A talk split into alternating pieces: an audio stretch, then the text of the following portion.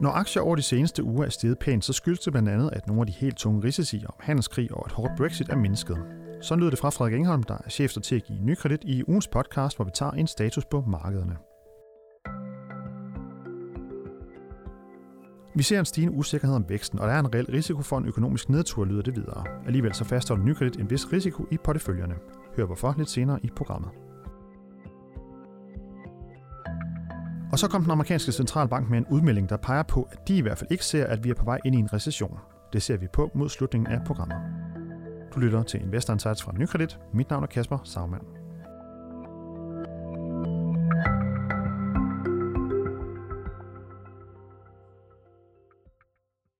Regnskaber fra en lang række af verdens største selskaber, en ny dato for Brexit og en rentesænkning fra den amerikanske centralbank. Det er nogle af de emner, som har optaget investorerne på det sidste. Men øh, hvordan står det egentlig til for de globale finansmarkeder i øjeblikket? Det spørgsmål det prøver vi at besvare i ugens podcast og få et overblik over det. Og til at hjælpe mig øh, med det, har jeg fået besøg af studiet af dig, Frederik Engholm. Velkommen til. Tak skal du have. Chefstrateg her i Nykredit. Sidst vi lavede en opdatering her i podcasten, det var i, øh, i slutningen af august, hvor vi sådan øh, kort forinden havde set nogle øh, sådan halvstore øh, fald på aktiemarkedet, og hvor du sagde, at øh, investorerne var, var usikre på, hvor verden skulle øh, på vej hen. Siden da, så øh, siden starten af august, der er der sådan isoleret set aktien sted med en 6-7 procent, hvis vi tager S&P 500, det amerikanske aktieindeks, ledende aktieindeks. Øh, er det fordi investorerne så er blevet mere sikre på, hvor øh, verden skal på vej hen, eller hvad? Jeg tror i hvert fald, at vi har været igennem et par uger, hvor nogle, nogle af de risici, der har været, været helt tunge, handelskrig og Brexit, og handelskrig nok som den vigtigste, er, øh, er mindsket lidt. Vi har siden da fået øh, indikationer af, at USA og Kina har nærmet sig hinanden. USA de udskød nogle 12-forhold, der var planlagt, øh, og, de, øh, og, og, og der er også tegn til, at man får lavet det, de kalder en fase 1 handelsaftale, altså sådan en lille del af det samlede problem, man prøver at behandle i de her handelsforhandlinger.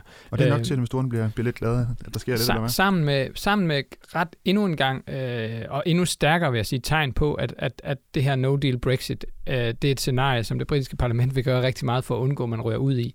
Øh, sammen, med, sammen med de tegn, der har det været nok til at, at, at dæmpe lidt af de bekymringer, der har været for det globale opsving, hvor flere og flere efterhånden var begyndt at blive bekymret for, at vi kunne, øh, vi kunne ende med at få en, øh, en global øh, nedtur eller global recession. Ikke at den risiko eller den snak eller den frygt er helt forsvundet ud af markedet, men den er i hvert fald nedtonet en god del blandt mange. Og hvis vi ser bare lige sådan lidt mere, ser på året som helhed, så er det det her S&P 500-indeks, det er op med omkring 20 procent, og det danske C25-indeks, det er lige sådan en, en spids under, så vi jeg lige kunne se.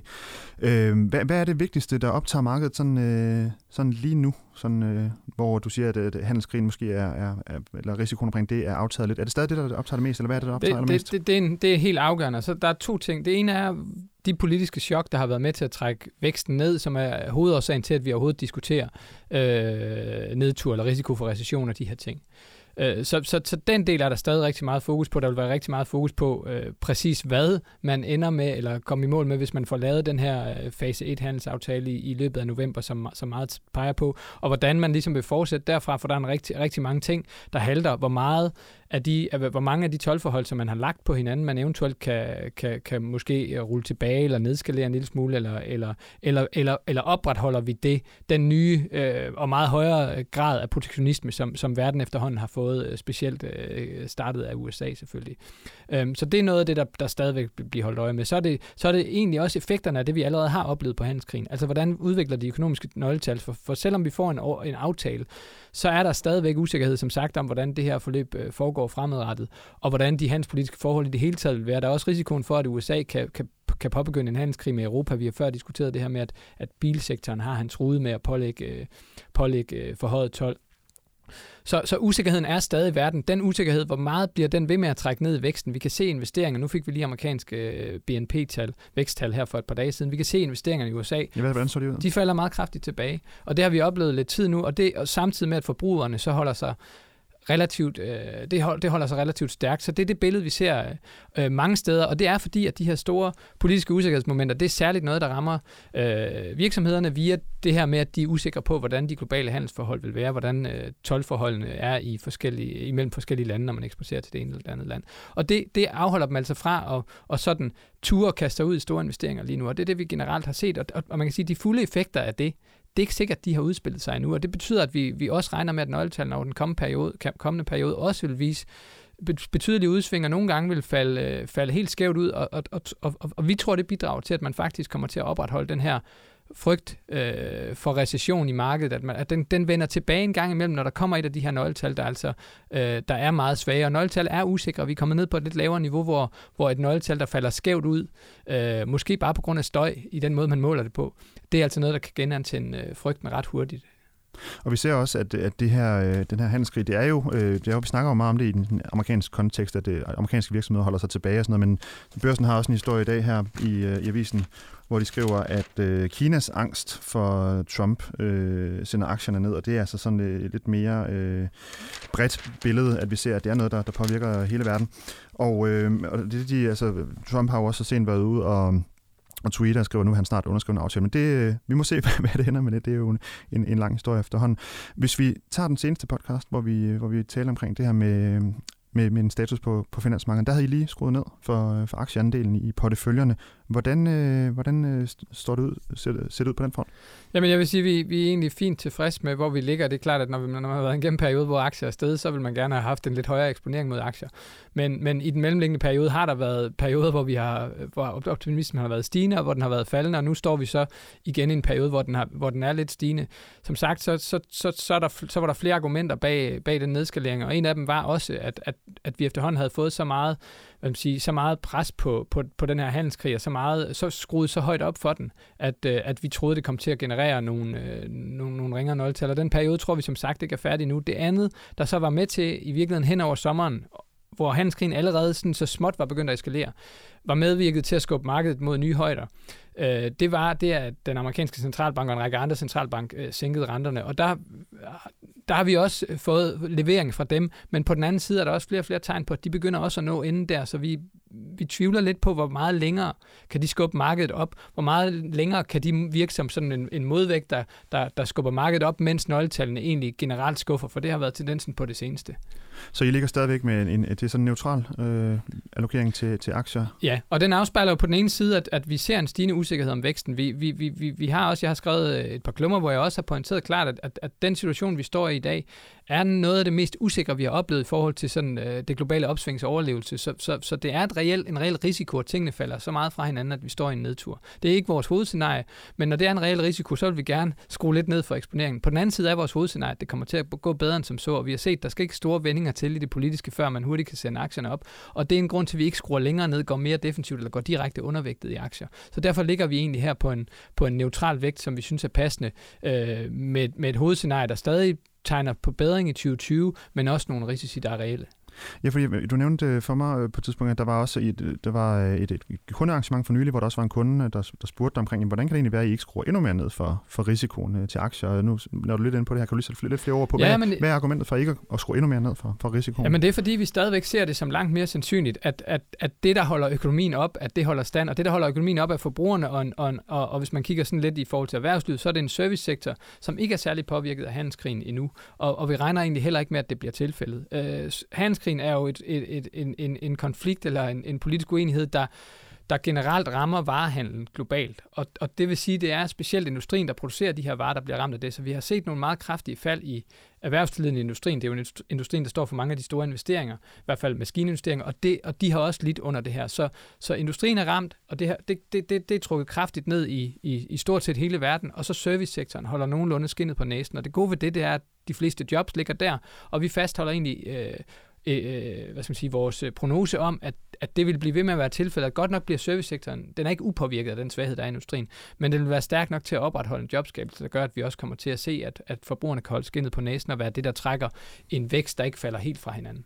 Og, og serviceindustrien, er den ligesom øh, egentlig, eller servicesektoren, er den sådan, øh, hvad kan man sige, helt, øh, går den, kan den gå fri? Eller sådan? Nej, den går ikke fri, og det er jo, vil jo altid være sådan, at når man har en industri, øh, som, som, som mister luft, og som, og som bliver mere forsigtig i sin omfang, så laver den måske også, så begynder den måske også at skalere ned på, på, øh, på for eksempel, ja, pr- præcis, og for, og, og for eksempel sådan en, en, en, en, en virksomhed, der, der, der skalerer ned for sine investeringer på grund af usikkerheden, den skal jo måske ikke bruge lige så meget advokatbistand eller, eller rådgivningsbistand i det land, der nu vil investere. Altså alle mulige konsulenter og alle mulige andre ting, der, skal, der plejer at være inde over virksomheden og hjælpe dem med de ting, de mærker måske lidt, lidt mindre efterspørgsel fra industrien lige nu, så, det, så, så der er klare øh, som du siger, spillover-effekter eller spredningseffekter over i servicesektoren. Men langt den største del del af det, ser ud til stadigvæk at, øh, at klare sig nogenlunde. Der er også en transportsektor, som også ligger i servicesektoren. Den er selvfølgelig en af de dele af servicesektoren, der naturligt vil være hårdt ramt af handelskrigen, for den ligger jo på, på, på en eller anden måde lige midt i den, ikke? Med, især når vi snakker sådan den internationale øh, skibsfart og den slags.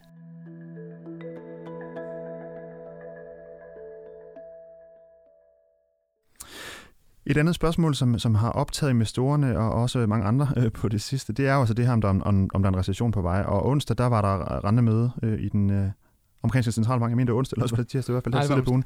Øh, det var onsdag, hvor de valgte at sænke renten for tredje gang øh, i træk, og, og men man også øh, man fik ligesom fik en form for signal om, at de nok ikke vil, vil fortsætte med det sådan øh, til altid og evighed. Øh, hvad, hvad, hvad, hvad siger det om den her recessions, øh, i forhold til det recessionsspørgsmål? Ja, man kan sige, det, det, det siger i hvert fald, at centralbankens øh, vurdering øh, svarer nogenlunde til den, vi har, fordi, fordi øh, tre rentenedsættelser af, af, af en kvart procent, altså en rentenedsættelse på 0,75 procent, af peanuts, hvis man troede, man var på vej ind i en recession. Det er ikke nok til at hive USA øh, op igen, hvis man var på vej derhen. Så der plejer vi, man kan sige, det man normalt plejer at sænke renten med, hvis man går ind i en recession, det er faktisk snarere i nærheden af 4 procentpoint, 3-4 procentpoint. Så der, så der er, der er, der er langt op til det niveau, man plejer at skulle sænke renten før og sparke gang i økonomien igen efter en recession.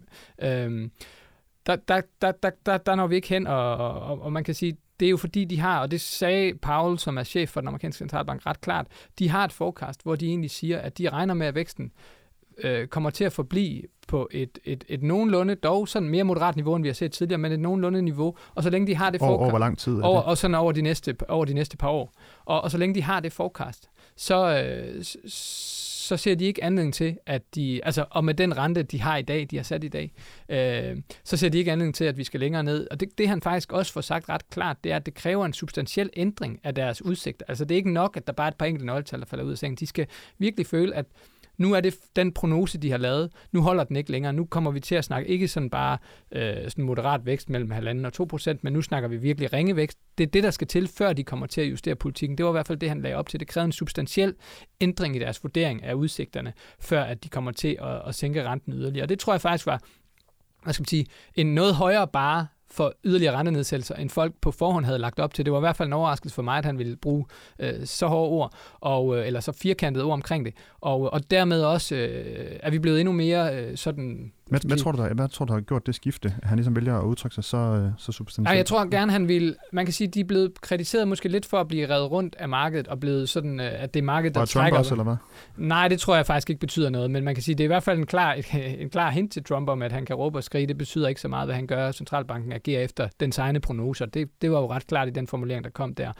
Øhm, men, men, men, men der, der har ligget rentemarkedet en forventning om, at der kom yderligere halvanden øh, i perioder, måske faktisk øh, helt op til to eller mere yderligere rentenedsættelser. Og dem får han altså sådan fejret af bordet. Det er ikke fordi markedet fra den ene dag til den anden, bare fordi han siger sådan noget, tilpasser sine øh, vurderinger. Der er stadig forventninger i markedet om, at de skal levere noget mere, øh, selvom de er blevet nedtonet en lille bit smule, for man reagerer selvfølgelig også på retorikken fra centralbanken. Men, men, men det er et godt billede på, øh, på, at de i hvert fald ikke ser, at tingene er ved at gå galt. Jeg vil så sige på den anden side, at noget af det, der faktisk gjorde, at normalt vil man tænke, at det, det er negativt for aktiemarkedet, at de ikke vil sænke renten så meget, som markedet forventer. Det, der faktisk gjorde, at aktier reagerede positivt, tror jeg var, at de på den anden side sagde, at der er meget langt til renteforholdelser. For man kunne tænke, at det var så det næste. Begynder I så snart at tænke på, at vi skal til at hæve renten igen. Øh, der gjorde han klart, at vi skal have en inflation, der ligger på nogle helt andre niveauer, end dem vi oplever i dag. Og så længe vi ligger der, hvor vi ligger nu, der er det ikke, der er det ikke, der er det ikke noget, de overhovedet tænker på. Og, øh, og, og, og, og han, var, han snakkede en del om inflationsforventninger, der også er faldet. Så han, han pegede på mange ting, der gjorde, at det ikke var, var, var sådan inden for en overskuelig fremtid, i hvert fald realistisk, de ville, de ville trække renterne i den anden retning. Og det, at renterne godt nok ikke kommer længere ned, men bliver på et lavere niveau i lang tid, det er noget, aktiemarkedet øh, godt kunne lide og reagere på øh, med, med stigning på dagen. Og bare lige helt kort her til, til sidst, øh, fra den ene centralbank til den anden. Øh, den europæiske centralbank, ECB, de skal have en ny chef efter 8 år, Mario Draghi, som et navn, man jo nok har stødt på. Det er i hvert fald en også, vi har nævnt et par gange her i podcasten. Øh, italieneren her, som, øh, som stopper og bliver erstattet af Christine Lagarde, som er øh, fra Frankrig, tidligere chef for IMF, den tidligere, eller den internationale valutafond. Hvad, er der nogen sådan forventninger til hende, eller hvad kan markedet godt lide øh, at få hende ind? Øh, bliver det noget, der sætter aktierne i vejret, eller hvad, hvad er forventningerne?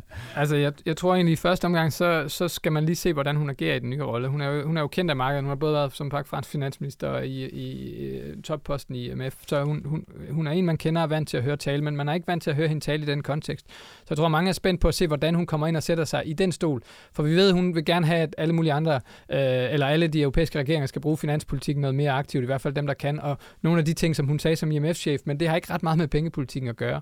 Og, og de fleste forventninger er, at hun følger den linje, Draghi har lagt, at hun også er det, man kalder en due, altså en af dem, der gerne vil have en lav rente QE-program, altså understøtte de her ting, der skubber på væksten, også selvom nogle af dem, kan man sige, måske har nogle negative sideeffekter. Det er det, som tyskerne typisk har været bange for, og derfor har, har, har stemt imod dem. De fleste regner med, at hun kommer til at ligne Draghi, men jeg tror også, at der er mange, der har den følelse, som jeg selv sidder med, at hun er ikke en, der er lige så har lige så dyb forståelse af det finansielle system, som Draghi havde, som havde både haft topposter, eller havde siddet på, på, på, på de øverste poster i den, den italienske centralbank, og har siddet på topposter i, i Goldman Sachs, altså i det finansielle system, og kender sådan i detaljer, hvordan det finansielle system fungerer, hvordan man, man, man, man smører kæderne rigtigt, så det, fungerer, så det kommer til at fungere. Der har Draghi ikke den, eller undskyld, der har Lagarde ikke den samme hands-on fornemmelse af, af, af det. Man kommer fra sådan lidt mere øh, en politisk side, og så en, en sådan, øh, mere sådan overordnet post i, i IMF, og ikke så meget en, der har fingre ned i boldlejen på den måde. Så det bliver spændende at se, hvordan hun kommer til at agere i den nye rolle. Det gør det i hvert fald. Og øh, så var det egentlig bare det, vi havde på programmet. Så jeg vil sige tak, fordi du kom. Så tak. og Frederik er jo chefstrateg her i Nykredit. Det var Investor Insights fra Nykredit. Du kan finde os på nykredit.dk eller iTunes, SoundCloud, Spotify eller Pocketcasts. Hvis du har idéer til emner, vi skal tage op i podcasten, så kan du sende en mail til podcast Tak fordi du lyttede med.